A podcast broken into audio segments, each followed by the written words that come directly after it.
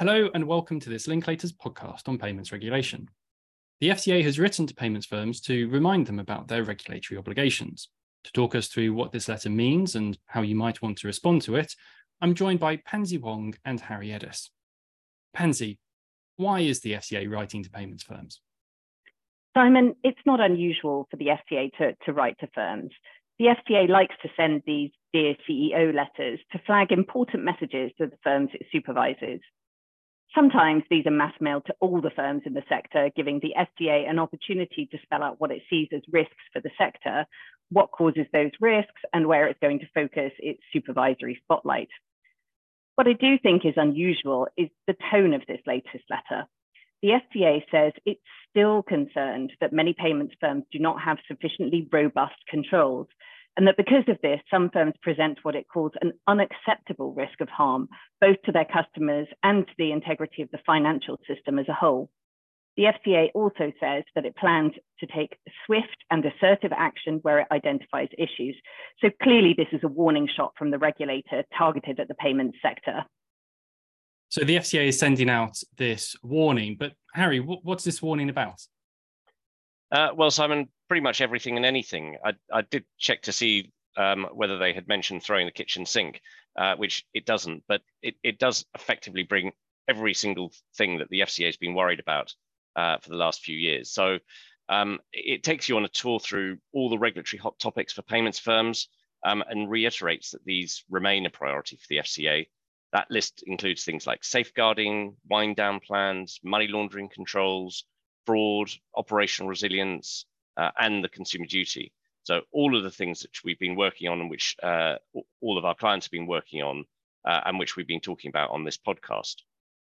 In each area, the letter reminds uh, firms about their obligations, highlights risks and issues that the FCA is seeing as part of its supervisory work, and then suggests some actions for you to take where appropriate to your business. You have to put this in the context of similar messages the FCA has sent to payments firms in these last few years, we haven't seen that much enforcement action against payment firms in that time. But the fact that it keeps coming back to raise these familiar issues suggests that when it comes to FCA supervision, this is a sector which is still sitting on the naughty step.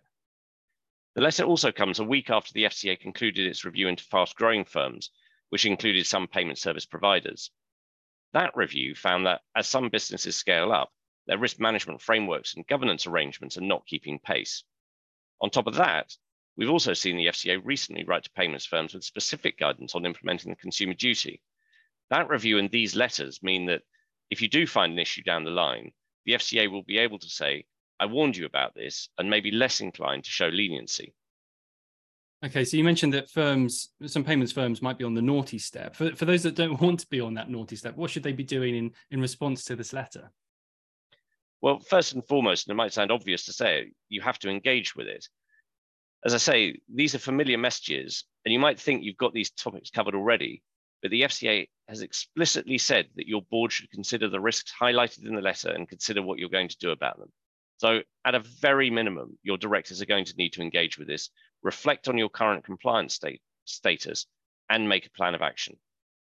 So, Pansy, how would you advise firms who are thinking about how to respond to this letter?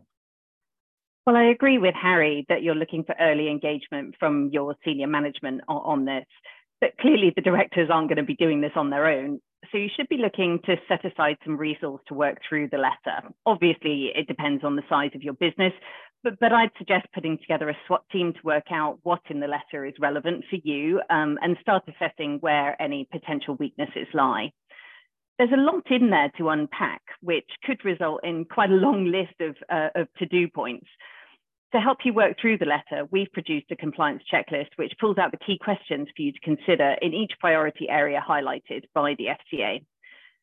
Several of the points in that checklist relate to documentation. Now, I know lawyers have a reputation for being obsessed with documents, but in this case, I would say it's justified.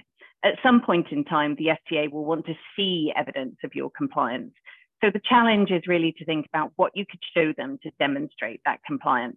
That might involve a wide variety of documents stored in various different places and owned by different parts of the organization, including minutes of meetings, reconciliation records, policy documents, training records, bank account details, and so on.